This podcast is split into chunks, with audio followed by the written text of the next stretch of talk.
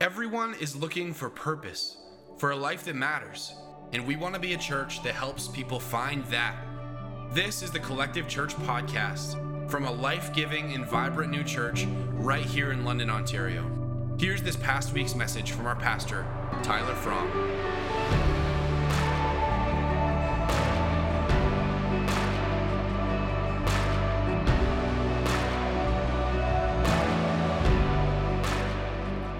Well, good morning and welcome to Collective Church. My name is Tyler. I'm one of the lead pastors. I have the privilege of leading alongside of my wife, Lee. We're glad that you are with us, whether you're in the room or you're engaging online. This is a significant Sunday. For those of us who would call ourselves followers of Jesus or apprentices of Jesus or Christians, this Sunday, this weekend is incredibly significant. In fact, it is the most significant time of the year for us. And if you're in the room or you're engaging online and you're curious or skeptical or hesitant or wondering, we're glad that you are with us. You picked a great Sunday to be here. It is a significant weekend that we want to remind ourselves as Christians. Why? Why is Easter so significant? This week, so Lee and I have two kids, Ava and Parker, and this week, we willingly broke their hearts. We purposefully broke their hearts. I know some of you are going, wow, I should not have come here. Clearly, he's a bad parent. I don't want to listen to anything he has to say. We sat with our kids in the bathroom while one was having a bath and the other was doing other things and told them the Easter bunny wasn't real. Now, if you're in the room and that is news to you, I'm sorry. Turn to the person beside you, and whatever they say is the truth, that's what you can go with. Now, why did we do that? Why did we do that with our kids? It's not like some sense of superiority, like we have evolved beyond the Easter bunny. We are so spiritual that we do not even speak of the Easter bunny. It wasn't like we were trying to harm our kids. Why? I don't know if you've noticed it, but when it comes to Easter and it comes to Christmas, it's really easy to fixate and focus on all the other things. Especially in a culture that is so distracted.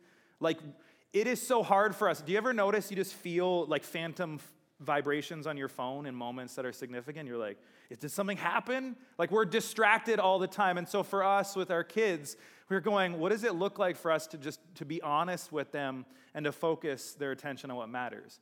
The only problem with that is it opened up a can of worms. Like Lee afterwards is like, so are we going all the way with this? Like, are we telling them everything? And I'm like, I don't know. I don't have the answers for that as we're looking at their faces. And Parker goes, Parker goes, I know, I know the Easter bunny's not real, but I still believe in him. And we're like, hey, well, whatever. That's we're like, but you know the truth, right? He's like, yes, but I'm choosing to believe something different. We want to spend some time together focusing on what matters because it, it, is, it is easy for us to get distracted. Like, there are so many great things about Easter that aren't connected to Jesus, like chocolate bunnies, wonderful, especially the good ones. You know the ones that are chocolate product? You don't want that. Like the, the like chocolate type. And you're like, no, but those like Lindt, have you ever had those? Those Lindt chocolate bars? I may have eaten half of my children's while they were sleeping. I, I don't know. It was someone, or it was the Easter bunny. I don't know. But there's lots of things, like even for me, I, I love food, and I think, okay, Easter, ham, scallop potatoes, like those are all wonderful things. And if we're not careful, all the things that go with Easter become the center of our focus, and we miss Jesus. And at Collective Church, we're unapologetically Jesus people. We're a Jesus church. In fact, we say it like this we exist to make it all about people seeing Jesus. That's the center of everything that we do, everything through the lens of Jesus. And, and, if you're here, whether you're in the room or online, and you've never made the decision to surrender your life to Jesus, maybe today is the day. We want to give you an opportunity to respond. We want to tell you about what Jesus has done and, and what that means for you. Or maybe you're in the room and you've been a Christian for a long period of time. Maybe you've been disconnected from church, or maybe it, there's been things going on and you recognize, okay, my faith isn't nearly as passionate as it used to be. Like I'm kind of just floating through and coexisting. Maybe this weekend, this moment could be a catalyst for you, breathing new life and bringing fire in those embers that exist, bringing life into that and stoking something in you.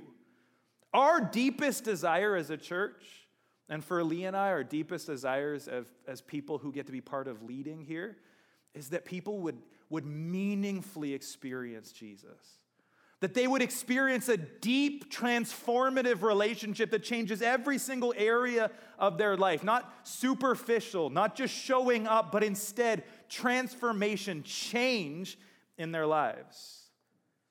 We want to experience the kind of faith that looks like surrender and ongoing surrender in every single area to Jesus.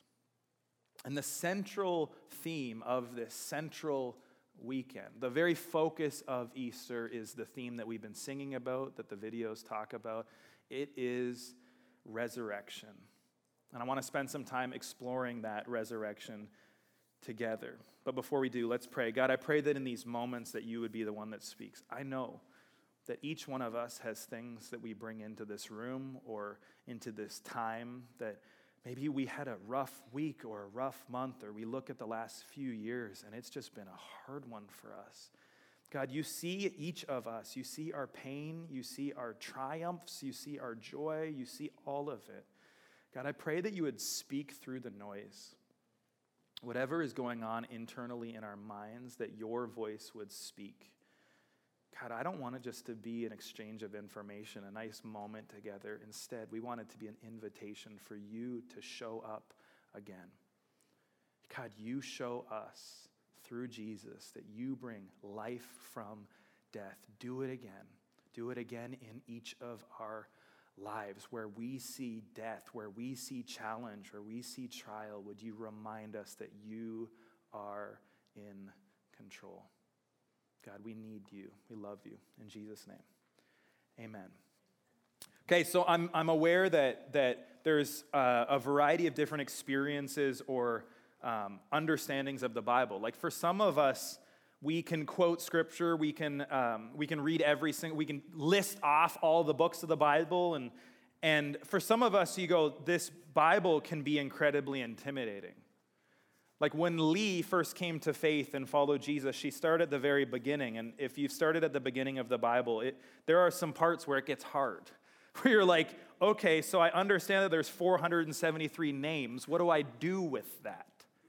And so I want to just let you know the Bible is split up into two parts.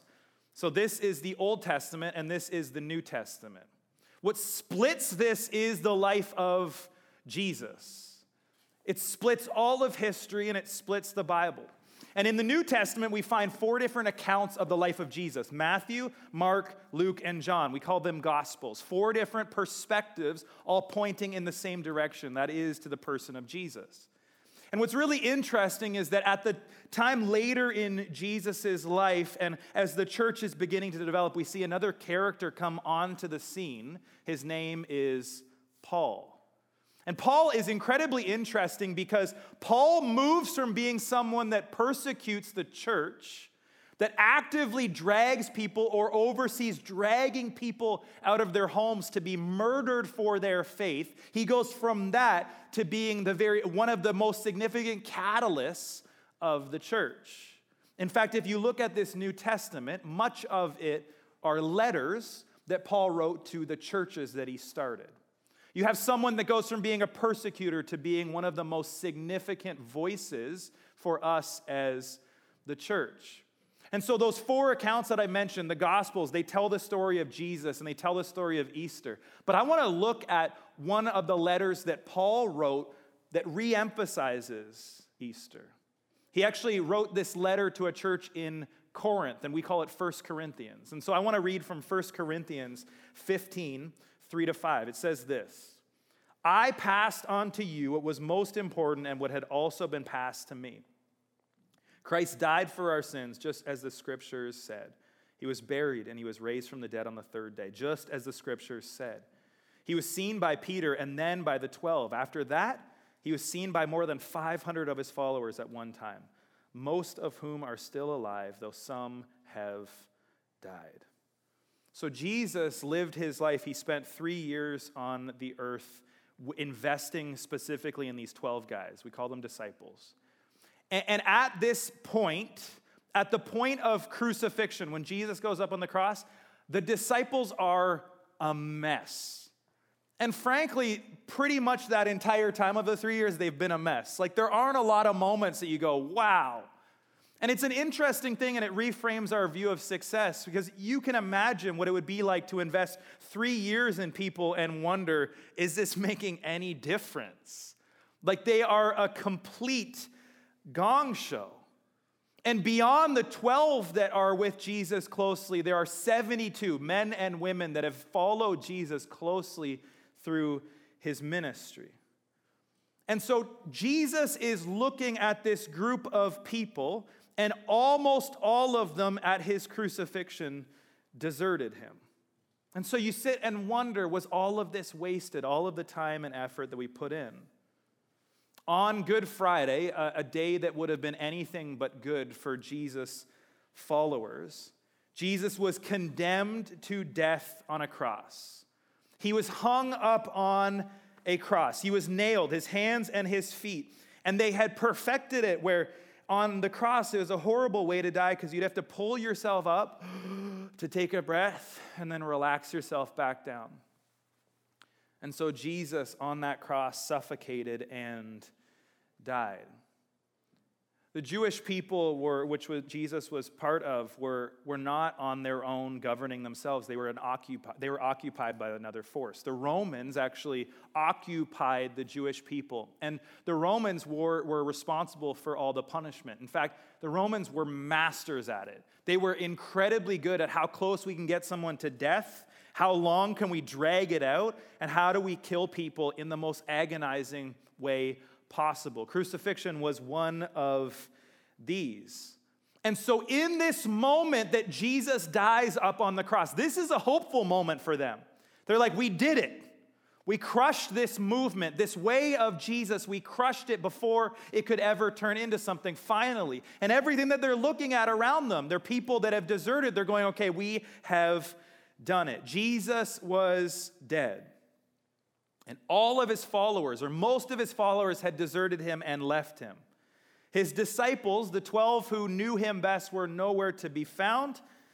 And if you looked at this moment in isolation, Jesus had failed. All the work that he had put in, it had been for nothing. He was another movement leader who proved himself to be a fraud and died, and that was it. He looked at the disciples who had all left him, he thought, that is it. But this is not the end. And this is but a snapshot of what we see in these men, these 12 men that followed Jesus. Because what we actually see is later on, after Jesus had rose from the dead, that they are different people, that there's something significant that happened. Peter, specifically, one of the disciples, his name is Peter, he denied Jesus three times, flat out. It wasn't like one of those things where it's like, don't tell anyone I'm a Christian. When people asked him, he was like, I do not follow Jesus. I don't even know him. I want nothing to do with him. I denied Jesus. Peter goes from a guy that denies Jesus three times to then being a guy that stands in front of the Jewish religious leaders, the people with all the power, and says, I can't help but tell everyone about Jesus. In fact, later in his life, Peter is martyred. He's killed for his faith. How does that happen? How do you have someone that goes from denying Jesus to then being willing to die and following through with it?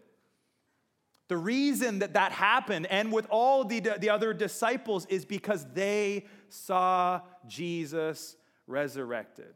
This was not just an idea for them. It was not a plan that they had that was secretive. They believed he was dead. They saw that he was dead. He was in that tomb and he was dead. He was in a cave. And yet, after they saw that he was alive, and it changed everything for them. He was dead and now he was alive, and they saw it, and everything clicked, and everything started to make sense. And suddenly, all the pieces that did not seem to fit together, in a moment, they went, He is who he said he was. I want you to know that all of Christianity centers around the resurrection. That if Jesus didn't rise from the dead, we would not have had the movement move out of even the first century. And yet, there are billions of people around the world that have declared, I am giving my life to Jesus. And in fact, right now, there are people in places like the Middle East or in areas of China or around the world that aren't just saying, I'm giving my life to Jesus, that are willingly laying down their life for him because they have experienced Jesus who is resurrected, Jesus who is alive. And Paul is putting the resurrection at the very center, the frame of mind in this letter to the church in Corinth. He's making sure that, that they and we, 2,000 years later, understand this is important. Don't miss this. Focus on what matters. He says, I passed on to you what was most important and what had also been passed on to me. Christ died for our sins, just, the, just as the scripture said.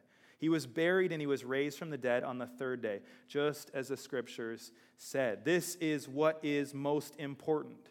Jesus died for our sins, just as the scripture said. And the reminder for us is that God was not operating in a, oh no, he's dead now, what am I going to do? God had been working over time, a divine plan through hundreds and thousands of years, operating so that this moment could happen the way that it did. God was at work. And I know for us in 2022, we have such a short attention span and we want quick results. And I want to just remind you that God is faithful over the long haul. And so he moves, and Jesus comes and sacrifices his life. Jesus was buried, and then he rose again three days later.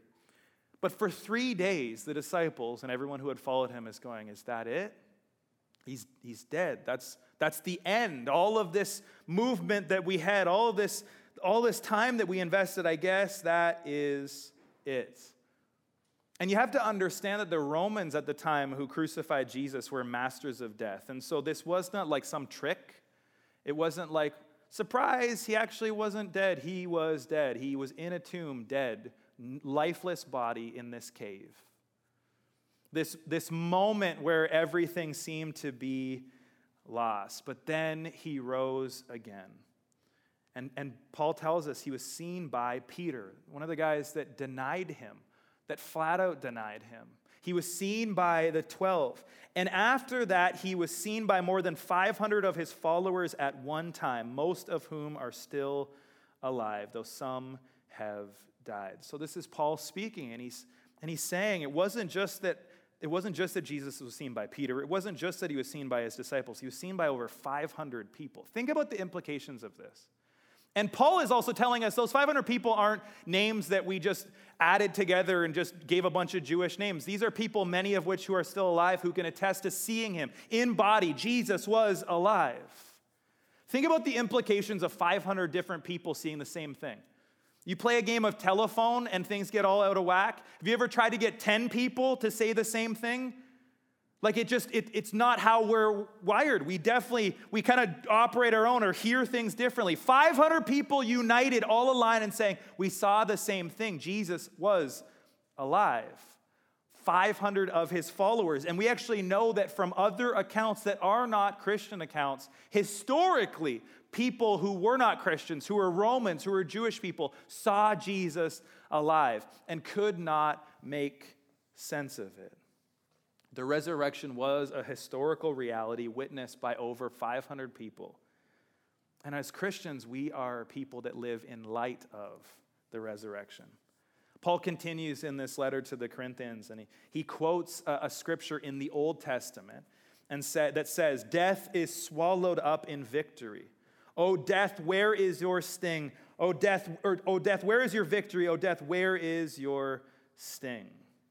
He's speaking to a prophecy that was given in the Old Testament that spoke of Jesus some seven or eight hundred years before him. And Paul continues and give us, gives us context for that verse. In 1 Corinthians 15 56 to 58, he says, For sin is the sting that results in death, and the law gives sin its power. As Christians, for those of us that would call ourselves Christians, we believe that sin is destructive, that sin results in death. And sin is anything that does not fit God's best for our life. Any places that we don't measure up to His perfection and His plans for us. But the ultimate sin is that we believe as human beings that somehow we can save ourselves. The ultimate sin is that we take the place of God and go, I'll take it from here. That is the ultimate disconnection and sin. We think that we can be our own Savior, rescuing ourselves from the pain and the harm and the challenges of our lives. But we're not understanding how flawed that is.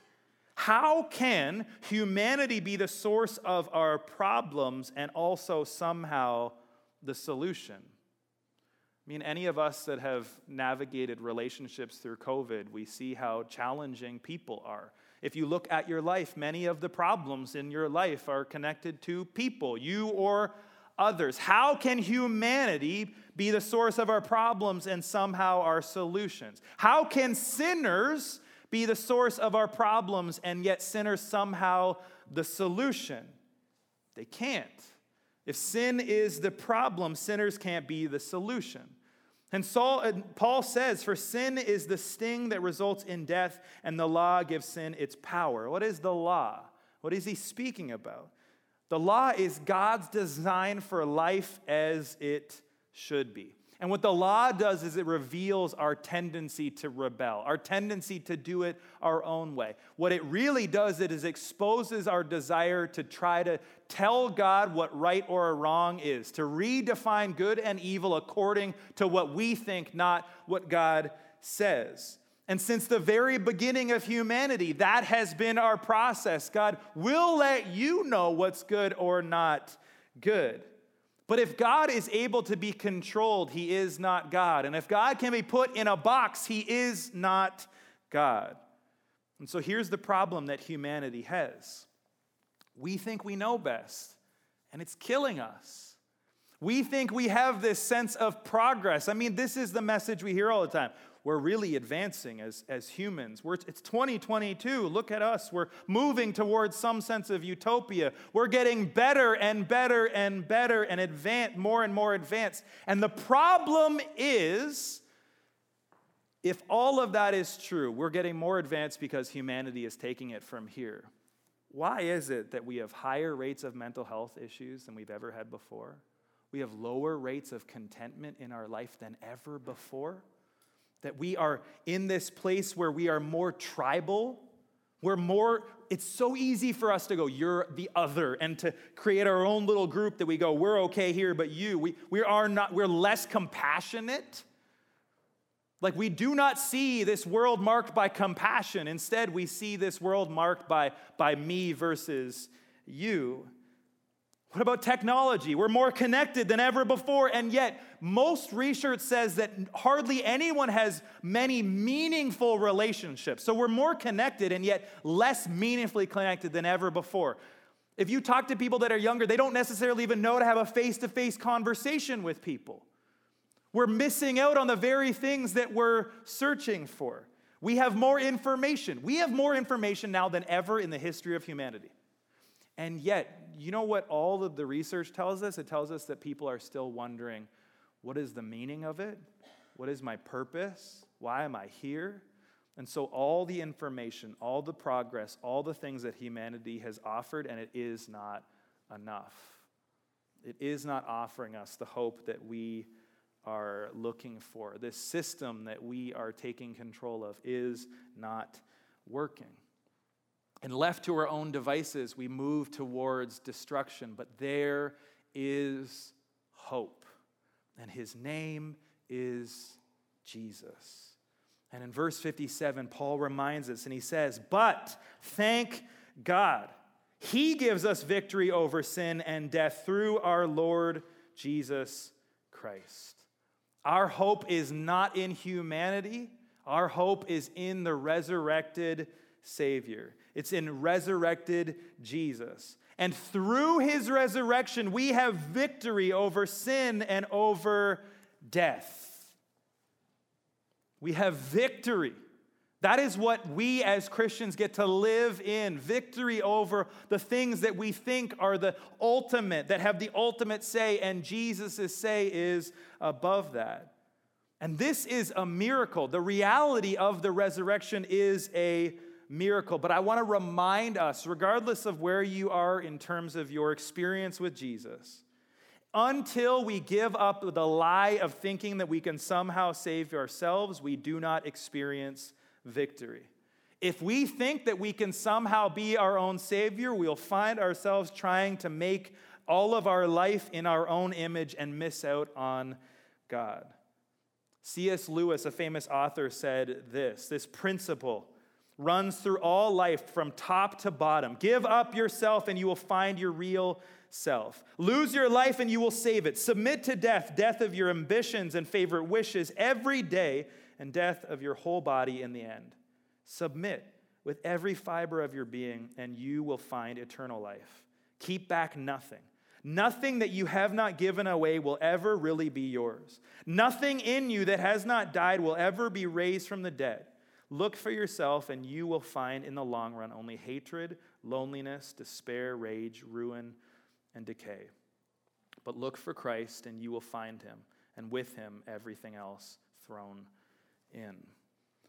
C.S. Lewis wrote this in, I think, the 60s or the 50s, and yet we find so much of this speaking true to us today. Left to our own devices, the kind of world that we build. But if we put our life in, if we surrender our life to Jesus, what we experience, this whole resurrection, though, necessitates death. Like it, it, necessitates us actually dying to ourselves and surrendering our way of life and giving it over and saying, I want something else. I want something new. We can't experience resurrection without surrendering our lives. It's really interesting if you look at the patterns of history, we've come out of this environment, and it's called postmodernity, but it's this this post rational thinking. Like we can explain everything, we understand everything. And so there were predictions that as we moved in that direction, that people would be less and less inclined towards spiritual things, supernatural things, that we would evolve beyond it, that we would understand that we are the center of our world. The problem is that hasn't actually been the case. People are incredibly interested in spiritual things. They draw, they, they draw from other things and they understand that it's not, there's more than what we see. Like, think about it. You talk to people, and maybe this is you, where you go, um, The universe is speaking to me. The universe brought something into my life. The universe is open. We're okay with that. We're, we struggle a little bit with the idea that God is personal. And we're like, okay, the universe. We hear people who are not Christians say that all the time.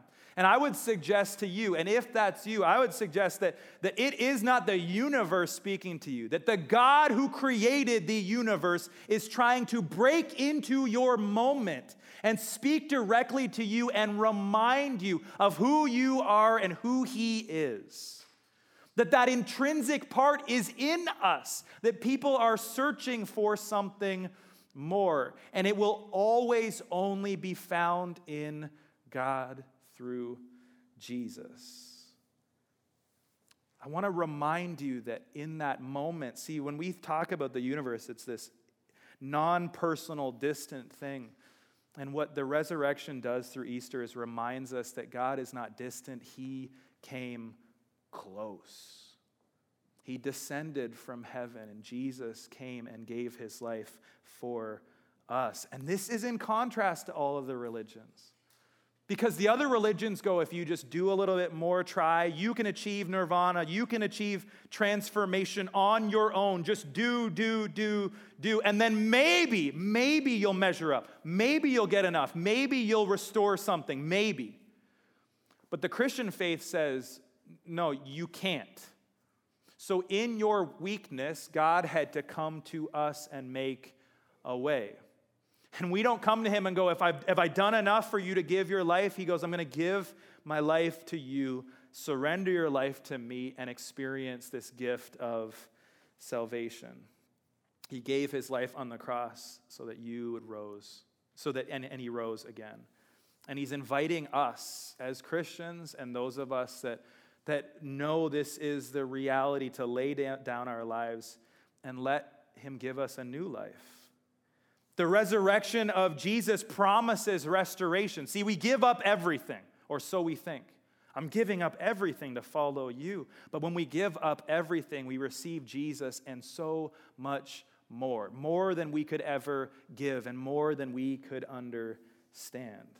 All of us are longing for more. All of us have this profound sense in us that there is something more. And Jesus, Jesus' resurrection offers that and more. And all the other promises that were sold, they fall flat in the face of Jesus.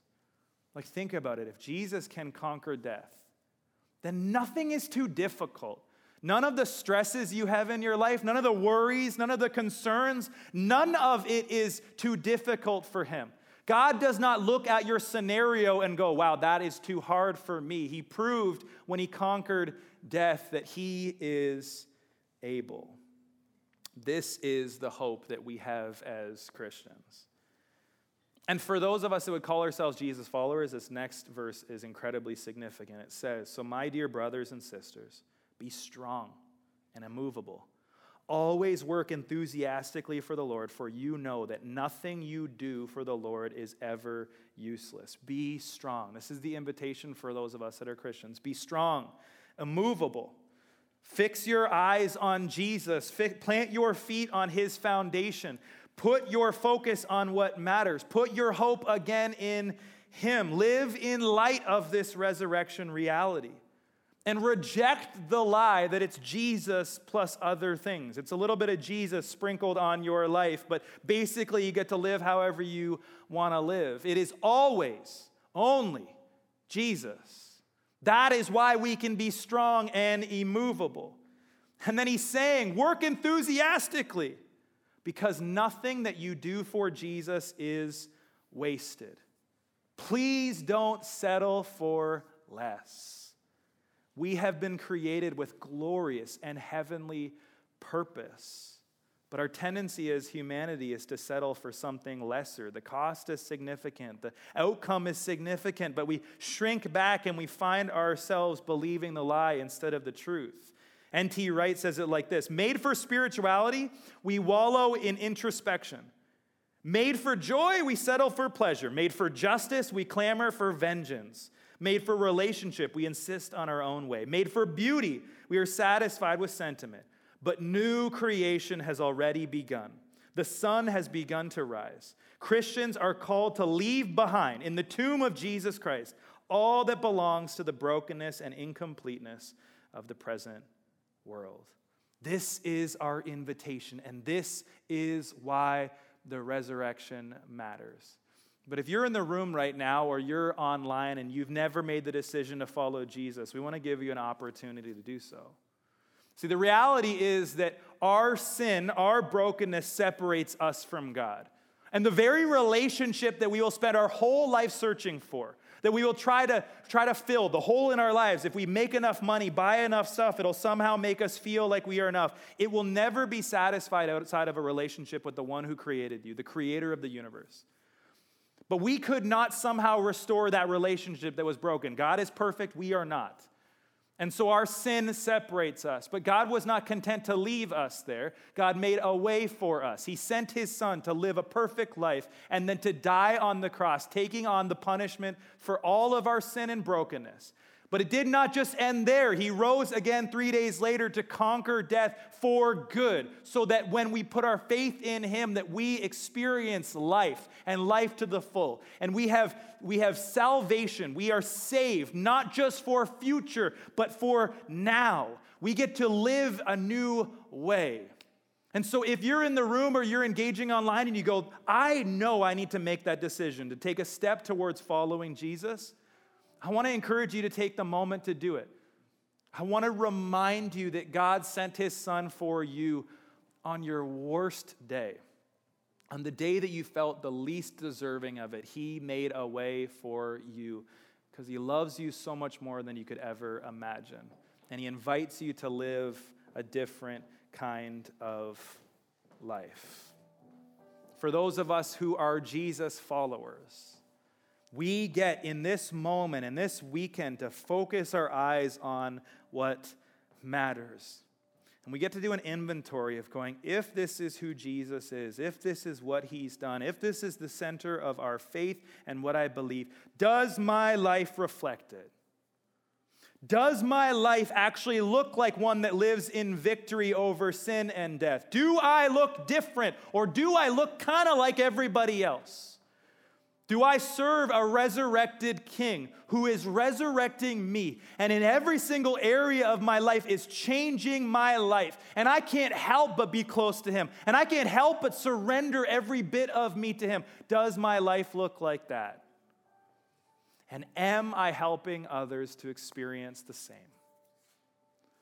We cannot come face to face with a resurrected king. We cannot come face to face with Jesus who conquered death and remain the same. We cannot settle for less. We cannot buy into the lies. We instead fix our eyes on the truth of our hope, and his name is Jesus. I want to invite you to stand. We want to respond to all that Jesus has done in the resurrection in worship. And before we do, I want to pray for us. God, we are so grateful that you gave your son for us when we didn't deserve it to restore us back to you. God, we need you. Help us to see every single area in your life where we've settled for something less. God, help us to live as resurrection people. Help us to confront the lies that the world tells us that the way that things should be and instead to follow your way, Jesus. We want you. God, change us, move us. Dazzle us again with this gift that you gave us. Move us again in this reality that you conquered death for us and for our friends and our neighbors and our family. God, change us. Use us. We worship you. In Jesus' name,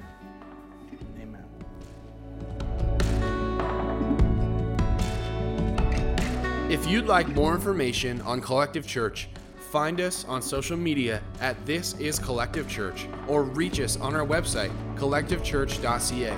Thank you for listening, and we hope to see you Sunday.